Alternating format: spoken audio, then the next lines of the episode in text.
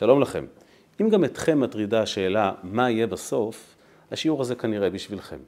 ננסה להשיב תשובה על השאלה הכל כך מסקרנת, כל כך נפוצה וכל כך מטרידה. אין כמעט סקטור שאני לא מדבר איתו ולא שואל את השאלה הזו. זה יכול להיות נער מתבגר שקצת מתוסבך מול העולם. אלו יכולים להיות בני זוג שנמצאים בלופ של מריבות כבר תקופה ושואלים מה יהיה הסוף. זה יכול להיות סתם אזרח מודאג, שבאמת מוטרד, מוטרד מעתיד המדינה, מה יהיה בסוף עם הסכסוכים שלנו, עם השכנים שסביבנו. מה יהיה הסוף? אז נשיב תשובה לשאלה הזו וגם נבין למה התשובה הזו קריטית כדי לספק חוסן נפשי לנפש שלנו כנגד טראומות וכנגד חולשות. הדבר המעניין הוא שאם יש דבר שאנשים לא יכולים לסבול, זה ספוילרים. אנשים לא אוהבים ספוילרים. אם אתה מגלה למישהו את הסוף של הסרט או את הסוף של הספר, הוא מתרגז עליך. כי הפכת את הסרט ללא מעניין ואת הספר ללא רלוונטי. אבל כשמדובר על החיים שלנו ועל העתיד שלנו כאומה או כאנושות, פה היינו מוכנים לשלם הרבה מאוד כדי לדעת מה יהיה בסוף. מה ההבדל? האמת היא שהשאלה היא הרבה יותר גדולה. יש אחד שיודע מה יהיה הסוף.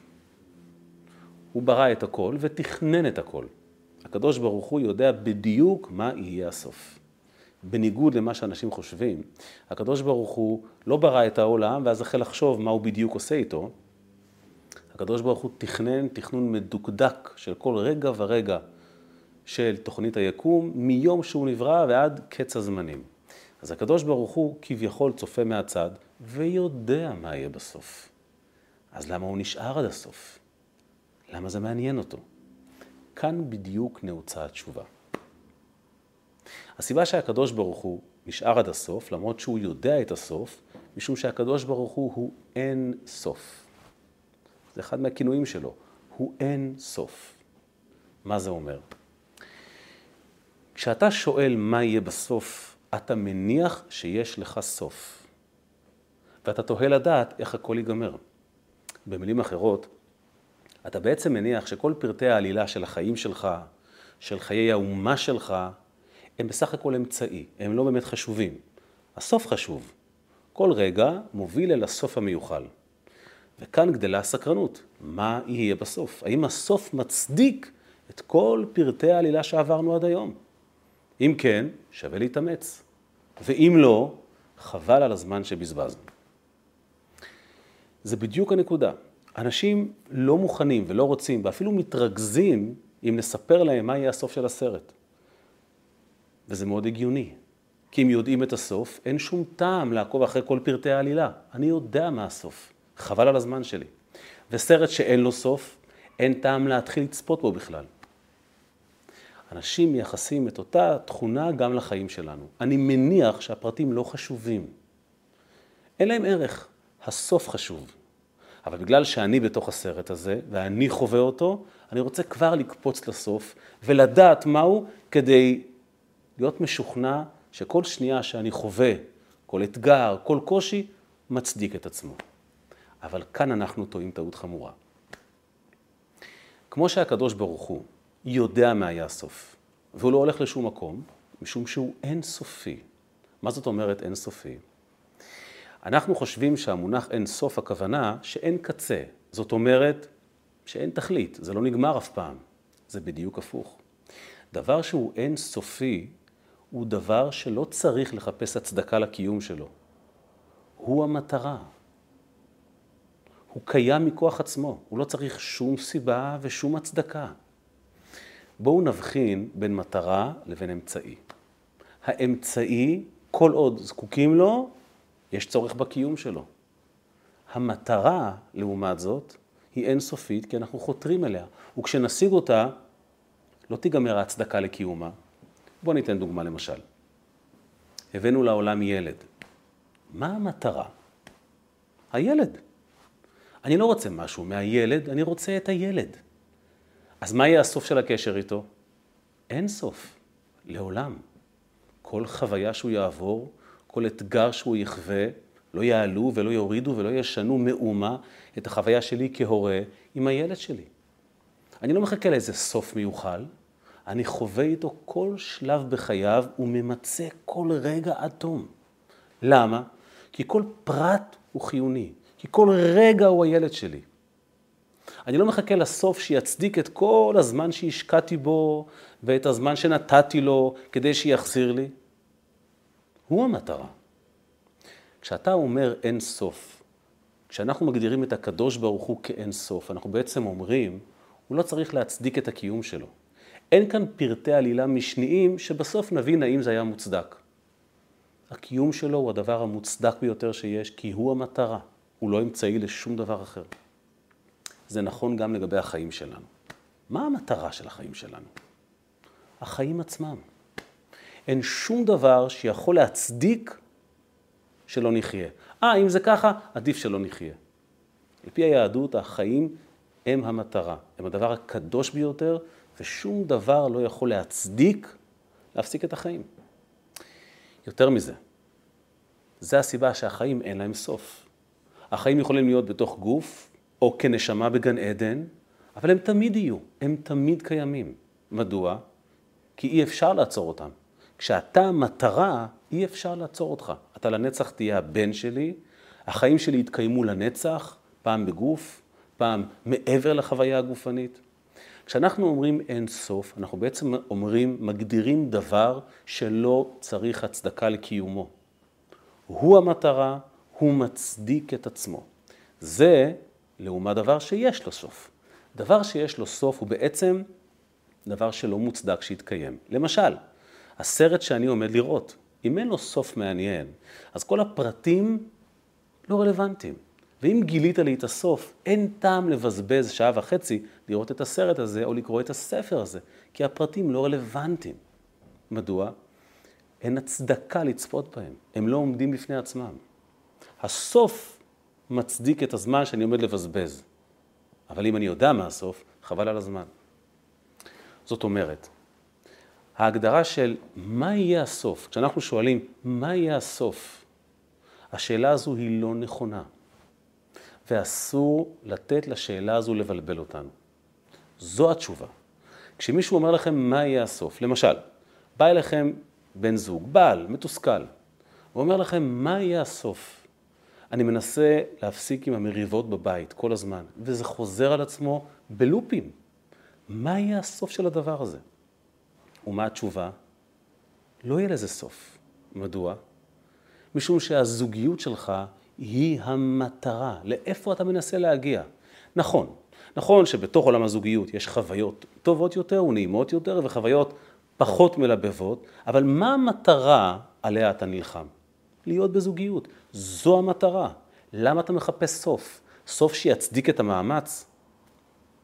כל רגע שאתה בתוך הזוגיות, כל רגע שיש לך בית סביבך, שיש לך אישה, שיש לך ארבע קירות ותקרה ומשפחה שאתה נאבק עליה, זה מצדיק את עצמו, ומצדיק כל דבר שתחווה סביבו. אל תחכה לסוף. אין פה אפי-הנד, כל רגע שאתה חווה הוא אמת מוחלטת ונצחית, ואתה צריך לחבק אותה וליהנות ממנה, אפילו אם לעיתים זו חוויה לא כל כך נחמדה. כמו הילד שלך, כמו החיים שלך. כמו שפעם מישהו אמר, כאב ראש זו לא סיבה להוריד את הראש. נסכם. כשמישהו אומר לכם, מה יהיה הסוף? תעצרו אותו. ותאמרו לו, למה אתה צריך סוף? אתה יכול לשאול שאלה אחרת, מתי יהיה לי קל יותר? זה אפשר לקבל. אבל מה זאת אומרת מה יהיה הסוף? אתה לא רוצה להגיע לסוף, כי אם אתה מגיע לסוף זה אומר שמלכתחילה היית מיותר. אם הילד שלי יום אחד כבר לא יהיה הילד שלי, ואם הבית שלי יום אחד יתפרק, אז מלכתחילה, למה הקמת אותו? מלכתחילה, למה הבאת לעולם ילד? דברים אינסופיים הם דברים שמצדיקים את עצמם מעצם היותם, כמו הקדוש ברוך הוא. ולכן סוף לא מטריד אותם, כי אין להם סוף. אבל דברים מיותרים מלכתחילה, דברים שהם רק אמצעי ולא מטרה, למשל כסף. אף אחד לא רוצה אין סוף כסף, מה תעשה עם אין סוף כסף? אתה תאבד את האמביציה שלך לקום בבוקר. אתה תשתעמם, אתה תמצה את כל חוויית התענוגות שיש בעולם, ומה יהיה הסוף? פה השאלה רלוונטית. בסוף תאבד עניין. אז אם בסוף תאבד עניין, אם מחר כל הכסף שבעולם, אין סוף כסף, יהיה שייך לך, ואתה יודע מה יהיה הסוף, שתאבד עניין, אז למה מלכתחילה להפוך את הכסף למטרה? זו טעות. אגב, זו הייתה הטעות, זו הייתה הטעות בעגל הזהב. זו הייתה הטעות של בני ישראל. הם הפכו את הדבר הסופי, את האמצעי למטרה. וכשאתה הופך את האמצעי למטרה, אתה בעצם שואל מה יהיה הסוף? אם יש סוף, אל תשקיע בזה מלכתחילה. תשקיע בזה כאמצעי. כסף זה אמצעי נהדר. אז תשקיע בו כאמצעי, בצורה מדודה, בצורה תבונית. אל תהפוך אותו למטרת חייך. כי אם תהפוך אותו למטרת חייך, אתה גוזר סוף על החיים שלך. ויהיה להם סוף. וזו הסיבה שהרבה אנשים שהגיעו לפסגות כלכליות, שאין חלומות מאחוריהם, התחילו לחפש רוחניות, או עזרה פסיכולוגית. מדוע? כי הם הגיעו לסוף. זה אחד הסיבות שאנשים שחווים טראומה קשה, על ידי תקיפה, לא עלינו, בגיל צעיר, או, או נשים שחוות תקיפה, הבעיה היא, הטראומה, הצלקת, זה תחושת ה... ניצלו אותי, ובעצם, בעצם, בעצם, אני כבר לא מטרה כשלעצמי, אני רק אמצעי. אני אדם שיש לו סוף. אני אדם שיש לו קצה. ומעבר לניצול, בעצם לא צריכים אותי יותר. זו תחושה איומה ונוראה. אדם כזה נוטה בדרך כלל לפתח איזה סוג של שכחה על האירוע שהוא אה, חווה, עד שזה יחזור ויצוף לו עוד הפעם, בכל מיני פרצי זמן. מדוע? אם יש לך סוף, אתה אדם מיותר. אם יש לך סוף מלכתחילה, החיים שלך לא מוצדקים. אני יודע מה יהיה הסוף, אז גם לפני זה כל פרטי העלילה לא מעניינים. ולכן, אחד מהדברים החשובים ביותר שאנחנו צריכים להטמיע בילדים שלנו, בבני הזוג שלנו, באנשי הקהילה שלנו, זה מה יהיה הסוף? אין סוף. במה זה מתבטא? כל רגע מהחיים תחיה עד הסוף. תמצה אותו, תחווה אותו, הוא מצדיק את עצמו, אל תחכה לרגע הבא. אל תחכה לאיזה סוף מיוחל, לאיזה סוף שיצדיק את, את, את, את, את, את אתמול. אל תחכה למחר שיצדיק את אתמול. היום מצדיק את היום. כל פעימת לב שלנו, כל נשימה שלנו, מצדיקה את עצמה בפני עצמה. כל שלב בחיים מספיק מוצדקת כדי שנחווה אותה עד הסוף. אם אנחנו נחכה לנערות בגיל הילדות, ואז לבגרות בגיל הנערות, ואז לנישואים בגיל הבגרות, אנחנו בעצם נפספס את החיים. אנחנו מחכים לאיזה סוף שלא קיים בכלל. וזה בא לידי ביטוי אצל אנשים שלא זוכרים מה היה כשהייתי נער, מה היה כשבתקופה שהתחתנתי.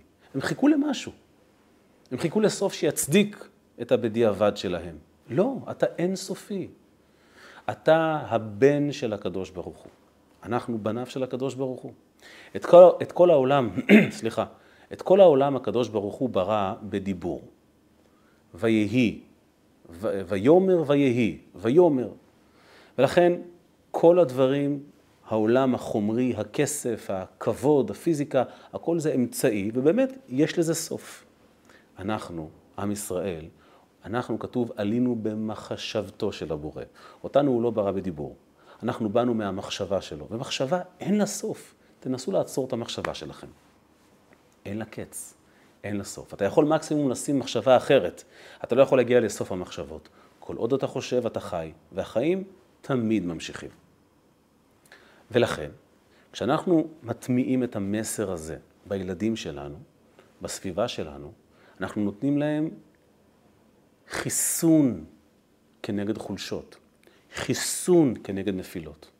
כי הרי מה קורה? בא אליך הבן שלך, אבא, הייתה לי נפילה. הוא אפילו לא אומר לך כי הוא מתבייש, אתה מזהה את זה לבד. נפלתי, חוויתי בעיה. בן הזוג שלך עובר משבר. הוא מצפה למילה טובה. מה תאמר לו? המשבר הוא אמיתי, המשבר הוא אותנטי. מה תגיד לו? זה שום דבר? אבל הוא חווה כאב, הוא חווה אכזבה מעצמו.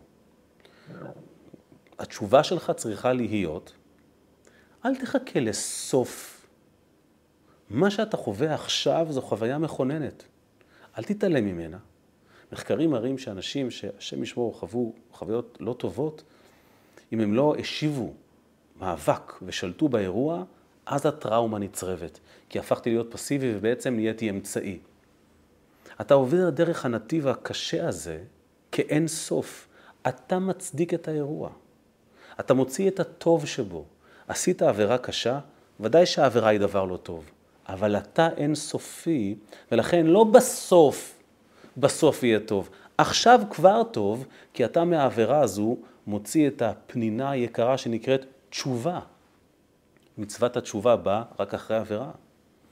וזה רק מישהו אין סופי יכול להנפיק. למה? כי כל שנייה שהוא חווה, גם ברגעים הקשים, הוא לא צריך לחכות לסוף. אין לו סוף. הוא אמיתי ונצחי גם בנפילות. הוא מצדיק אותם, כי הוא מוציא מהם את הטוב, והוא מוכיח שיש להם תוחלת. כסף בלי בן אדם זה סתם מתכת. כשמגיע בן אדם, כשמגיע הבן של הקדוש ברוך הוא, כשמגיע יהודי, ואם הכסף הזה נותן צדקה ובונה משכן לקדוש ברוך הוא, פתאום גם הכסף נהיה מוצדק. לכן קוראים לזה צדקה. ישנה הצדקה לקיומו של הכסף. פתאום גם הכסף אינסופי. כשמישהו אומר לכם מה יהיה הסוף, תנערו אותו ותאמרו לו, אתה אין סוף. ומישהו אין לא יכול לשאול את השאלה הזו, כי הוא עושה לעצמו רע על הלב. דרך אגב, גם כהורים זה מידע מאוד חשוב. אנחנו, אנחנו מגדלים ילדים ותוך כדי נאבקים גם בקטע הפיננסי של החיים שלנו. לעתים מרוב הטרדות של הדברים השוליים אנחנו מאבדים את החיים. אתה ממצמץ, פתאום ילדיך גדלים. אתה לא זוכר שהם היו קטנים אי פעם בכלל. זו טעות. למה? זה נקרא לשים דגש על האמצעי ולא על המטרה. למה אתה עובד קשה? שיהיה אושר לילדיך? אל תשכח אותם. תחווה איתם את החוויה. ואם יש להם רגע של נפילה, יום קשה, תנצל את העובדה הזו. זה בדיוק הזמן להוכיח שהקשר ביניכם הוא אינסופי. בשיחה מלב אל לב, במילה הטובה שתאמר, ותאמר לו, זה בסדר גמור. זה בסדר גמור. מישהו אינסופי לא מחפש סופים טובים. כל שנייה היא נצחית אצלו, כל שנייה אמיתית אצלו. הדוגמה הטובה ביותר לעניין הזה, זה המאבק של היהודים בארצם כנגד השכנים ששונאים אותנו כל כך. מה יהיה הסוף, אנשים שואלים? והתשובה היא, אם אתה מחכה לסוף, תפסיק להילחם. אין טעם שתילחם. מה אתה חושב שיהיה בסוף? בסוף הרי מישהו ינצח, או אנחנו או הם. זה מוציא את הרוח מהמפרשים. התשובה היא אין סוף. תמיד היינו, תמיד נהיה. עמדנו מול אין סוף אומות שניסו להכחיד אותנו, ואנחנו עוד פה. אז גם פה נעמוד. מה יהיה הסוף? אני לא מחכה לסוף. אני חי את הרגע, מנצל אותו בצורה הטובה ביותר שאפשר, עד לרגע הבא, עד לרגע האינסופי הבא. מי שנמצא מולי, יש לו פג תוקף. הוא יגיע לסוף. אני לא מחכה לסוף. ולכן, אני לא עושה פשרות מגוחכות, ואני לא מחפש לי נקודות של נוחות שנותנות לי אשליה של סוף. ואז אני בבעיה, ואז אני נחלש. איך כל זה קשור לפרשת השבוע? כי השבוע אנחנו בסוף ספר שמות. וזו נקודה קריטית. כי הסוף מעיד על כל פרטי העלילה שקדמו לנו. האם באמת זה נצחי? האם זה חיובי? ספר שמות נגמר במילים הבאות. אומרת התורה, כי ענן אדוני על המשכן יומם, ואש תהיה לילה בו לעיני כל בית ישראל בכל מסעיהם. זה סוף ספר שמות. עם ישראל לקח את הכסף והזהב, שהוא אמצעי בלבד, הפך אותו לבית לקדוש ברוך הוא. בית הוא תמיד מטרה, הוא תמיד אינסופי, בניין עדי עד. ועכשיו אומרת התורה, כשהענן על המשכן, בני ישראל נוסעים בכל מסעיהם. זה פסוק עם כשל לוגי. יש כאן בעיה, משום שבדרך כלל, כשהענן היה על המשכן, הוא היה נייח, הוא היה במנוחה, הוא לא היה בנסיעה. הפסוק כאן אומר, כי ענן השם על המשכן, ואש תהיה לילה בו, לעיני כל בית ישראל בכל מסעיהם. אז אם הענן על המשכן, מה הכוונה בכל מסעיהם? רש"י מיד מזהה את הבעיה, ולכן הוא מסביר שהכוונה היא כאן לא למסע אלא לחניה. דבר מוזר מאוד, התורה מכנה חניה בשם מסע, כך אומר רש"י. לפי שממקום החניה חזרו ונסעו, לכך נקראו כולן מסעות. החניה זה בעצם, בעצם, בעצם פרומו לנסיעה, אז התורה כינתה את, הנס... את החניה בשם נסיעה. זה נורא מוזר. זה כמו לומר, הייתי ער הלילה. למה? כי בעצם העובדה שישנתי הייתה הקדמה לכך שאני אהיה ער. למה התורה משתמשת במונח ההפוך? למה לקרוא חניה בשם מסע. התשובה נעוצה בהבנה הכללית של כל ספר שמות. הנה, הגענו לסוף, אנחנו יודעים מה הסוף של ספר שמות. יש לנו עכשיו ספוילר, יש טעם לחזור להתחלה? איך מתחיל ספר שמות? ואלה שמות בני ישראל הבאים מצרימה. איזה טראומה נוראית. ירידה למצרים, שיעבוד נורא. אז מה? עכשיו כשהגענו לסוף, יש טעם לחזור בחזרה להתחלה. איזה מין, איזה מין פרטי עלילה מיותרים היינו במצרים. הספר הזה כביכול מייצג הרבה מאוד כאב, הרבה מאוד חושך, הרבה אפלה, הרבה חתירה לסוף. לא. פלא פלאים. הספר הזה מכונה ספר של גאולה, ספר של אור, למרות שהוא מתחיל בטראומה נוראית. המדרש אומר שהמילה אור מופיעה חמש פעמים בכתובים, ובכל פעם המילה אור מייצגת חומש אחר. ויאמר אלוקים יהי אור, אומר המדרש, מדרש רבה, זה ספר בראשית, שהקדוש ברוך הוא ברא את האור. ויהי אור, זה ספר שמות שהביא אורה לאפלה. ספר שמות הוא ספר של אורה, אומר המדרש. הרמב"ן כותב, תם ונשלם ספר של גאולה. למה זה ספר של גאולה? ספר שמתחיל בטראומה הגדולה ביותר שלנו, בשיעבוד הראשון של עם ישראל, שעד היום לא עזב אותנו. ספר שמתחיל בשאלה מה יהיה בסוף, איך נצא מזה. זה ספר של גאולה, זה ספר של אורה. התשובה היא באמת באמת נעוצה בפסוק האחרון.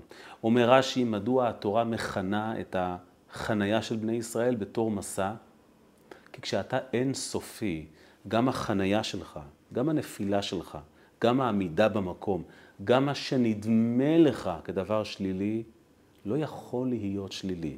כשאתה אין סופי, כל שלב בחייך, כל רגע של עלילה בחייך, רק מקדם אותך. אי אפשר לעצור אותך, אי אפשר לאיים עליך כשאתה אינסופי. כמו שהרבי הקודם מלובביץ' אמר לאותו חוקר שאיים עליו עם אקדח בחקירה, אמר לו הרבי הקודם, הצעצוע הזה מאיים על מי שיש לו עולם אחד ושני שני אלוקים. למי שיש שתי עולמות, שני עולמות ואלוקים אחד, זה לא מאיים עליו. אני אינסופי. אתה תפגע בי כאן, אני אהיה בעולם הבא. אתה לא יכול לאיים עליי. תפיסה כזו מביאה אור. תפיסה כזו מאירה את האפלה. את האפלה של השאלה מה יהיה בסוף. כי השאלה מה יהיה בסוף בעצם אומרת, אני מיותר. תראה לי סוף שמצדיק את הקיום שלי. זה טראומה. זה אדם פוסט-טראומטי. כשמישהו אומר לך, אני רב עם אשתי כבר תקופה, מה יהיה הסוף? תאמר לו, אתה רב עם אשתך, יש לך אישה. אין מטרה מוצדקת מזו. אתם בסוף תשלימו, יהיה בסדר. אבל הסוף לא רלוונטי. כל רגע שאתה איתה הוא דבר נפלא, הוא מצדיק את המאמץ ואת הקושי. לא להרים ידיים. לא להישבר בשום פנים ואופן. שאלו פעם את הרבי מלובביץ', מה יש על הירח? זה היה במרוץ בין ארה"ב לרוסיה. מי יגיע ראשון לירח? הרבי ישיב ככה בהומור, אני לא אגלה לכם, כי אם אני אגלה לכם לא תרצו כבר להגיע אליו.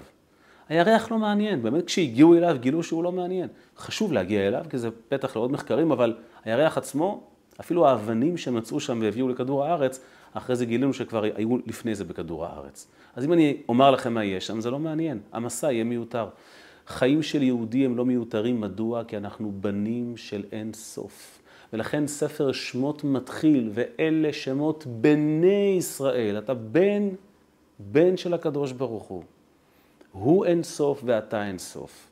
הוא מטרה ואתה מטרה. למטרה אין סוף. רק לאמצעי יש סוף. ואתה לא אמצעי. העולם סביבך הוא אמצעי, ולעולם סביבך יש סוף. כי הוא נברא בדיבור, ולדיבור יש סוף. בסוף, בשבת הקדוש ברוך הוא שובת מדיבור, וכל מה שהוא אמצעי, לא צריכים אותו. זו הסיבה שבשבת אנחנו שובתים ממלאכה ולא עושים עוד פעולות חדשות. מדוע? אנחנו עוסקים במטרה ולא בטפל. אנחנו חוגגים את העיקר. מה שהספקת עד עכשיו, עד כניסת שבת, זה די ויותר. לא צריכים יותר מזה. מדוע? כי המטרה היא עצם העובדה שאתה מחובר לקדוש ברוך הוא, וכל היתר זה רק אמצעי. אז האוכל חם, האוכל קריס, הבית נקי, זה התחלת, נכנסה שבת, הסיפור נגמר. אין סוף. והתפיסה הזו כל כך מושרשת בעם ישראל, כתב פעם אחד הסופרים הגדולים שהיו לנו, הוא לא היה אדם דתי, אבל הוא כותב טקסט מדהים, שכותרתו מה יהיה הסוף. אני לא אקרא את כולו, אלא רק חלק ממנו. הוא כותב שכשיהודי שואל מה יהיה הסוף, היחס שלו לשאלה הוא אחר לגמרי. הוא כותב כך: העם היהודי עמד איתן כל שנות ייסוריו באותה מלחמת התשה. מה, מה החזיק אותנו כל השנים? העובדה שהוא ידע שאין לו תשובה יהודית אחרת. מה יהיה בסוף? בסוף ננצח. אולי יבוא עוד אויב. שכן התשובה האחרת היא זו של אויביו. האויב, האויב אה, אה, שואל מה יהיה בסוף וחותר לפגוע בך. אנחנו, אנחנו לא שואלים מה יהיה בסוף, אנחנו שואלים מה עכשיו קורה. ולכן הוא אומר, גם בתקופות האפלות ביותר, יהודים לא חלצו אנפילותיהם, זה נעלי בית, כשעלו על משכבם לישון, שמא יישמע פתאום קול שופרו של משיח ויצטרכו לרוץ להקביל פניו, וחבל על כל רגע שיבטלו על נעילת הסנדל. יהודים לא חלצו נעליים, נעלי בית, שהלכו לישון, כי אולי משיח יגיע. למה? כי יהודים לא ציפו לבוא המשיח, אלא לביאת המשיח. לא לכך שיום אחד פתאום יבוא בן אדם ויביא את הגאולה, אלא עצם הציפייה שלהם. הם חיו בתוך המהות הזו של המטרה הזאת של משיח. משיח הייתה המטרה ולא האמצעי. ולכן הם חוו אותה בכל רגע מחייהם, ולא שאלו מה יהיה בסוף, כי כשאתה מחכה לסוף, אה, הוא לא הגיע? בוא נתייאש. הם מעולם לא התייאשו, כי הם לא חיכו, הם לא חיכו לסוף. הם חוו את ביאת המשיח בכל רגע מחייהם, גם בעובדה שהם לא חלצו נעליים כשהלכו לישון. בדומה לכך הוא כותב, עלינו לדעת, כי אם יש לה לשאלת מה יהיה הסוף תשובה שונה מזו במלחמת ההתשה היהודית הנצחית, אין זו תשובה יהודית. היהודים מעולם לא שאלו מה יהיה הסוף. הם תמיד ידעו שהם אינסופיים, והתפקיד שלהם הוא להנחיל את זה לרגע שבו הם חיים. לחוות עד הסוף כל רגע, להנציח אותו, לחיות איתו. הוא מסיים ואומר, ומי שתוהה מה יהיה בסוף, אינו אלא כאותו גיבור שראה אדם נאבק עם גל בים, המאיים להטביע אותו, נשא קולו וקרא לו מהחוף, תגיד לי, מה יהיה הסוף? הוא שואל את אותו אדם שנאבק בגל. חדל להתאמץ ורד תהומה, אתה הרי ממילא תישאר בלי כוחות. זו כמובן עצה מטופשת. אתה הרי לא יכול להילחם בגל, אז תוותר. כתב את זה נתן אלתרמן, הוא לא היה אדם דתי, אבל הוא היה יהודי. היהודים ידעו שהשאלה מה יהיה בסוף היא לא שאלה תקנית, היא לא שאלה של עם שאין לו סוף. עם הנצח זה לא שהוא לא מפחד מדרך ארוכה. המונח דרך ארוכה לא קיים בעולם של נצח.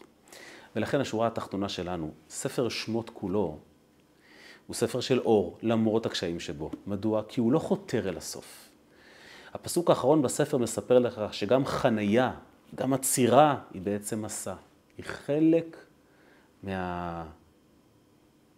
מהייחודיות של דבר שהוא נצחי, דבר שהוא המטרה, שהוא לא חותר לשום פסגה, כי הוא הפסגה, כי הוא האמת. לכן הספר הזה כולו נקרא ספר של גאולה, ספר של אורה.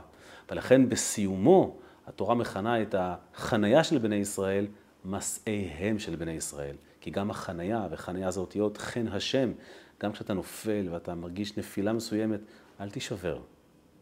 אדם שאין לו סוף לא יכול להישבר.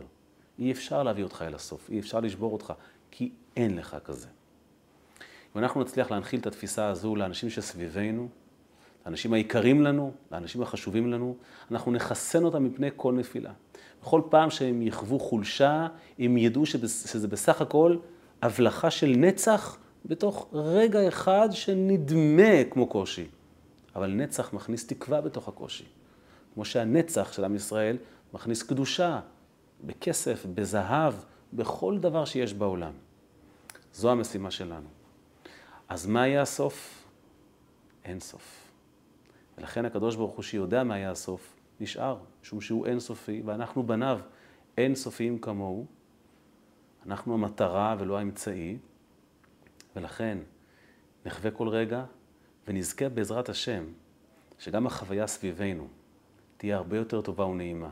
כי הדרך שעשינו בתוך העולם המוגבל, בתוך האמצעי שאותו חווינו, בכל הגלויות הנוראות, הארנו אותם, יצרנו שביל עלילתי של אור. עם ישראל, בכל נקודה שהוא עבר, הוא הפך אותה לנצח, הוא האיר אותה. מי היה זוכר את אחשוורוש אם לא אנחנו? מי היה זוכר את פרעה אם לא אנחנו? אפילו הם שכחו מהם בעצמם. אבל כשאתה נצח, אתה הופך כל נקודה שביקרת בה לנצחית, וגם עם יתרון גדול. גם השיעבוד של מצרים בסוף ביטא יתרון עוצמתי וגדול. זו הסיבה שכשכתבה פעם אישה שבעלה נהרג במלחמת יום הכיפורים, שהיא לא יודעת מה לומר לילדיה. קשה לה. קשה לה העובדה שפתאום בעלה איננו. אז הרבי כתב לה, את מוכרחה לחנך את ילדייך שהחיים נצחיים הם, והאבא קיים, אמנם לא בגוף, אבל אין לו סוף. הוא נמצא, והקשר מילדיו ממשיך כמו קודם ועוד יותר מכך. ומלמעלה הוא שומר עליהם ומשגיח. החיים הם נצחיים, הם אינסופיים. יהודי הוא נצחי. ולכן הנחמה הזו מעניקה כוח לעמוד בכל קושי. עד שנזכה בעזרת השם לגאולה הנצחית והשלמה, שאז גם העין שלנו תוכל לחזות בקצה של האינסוף.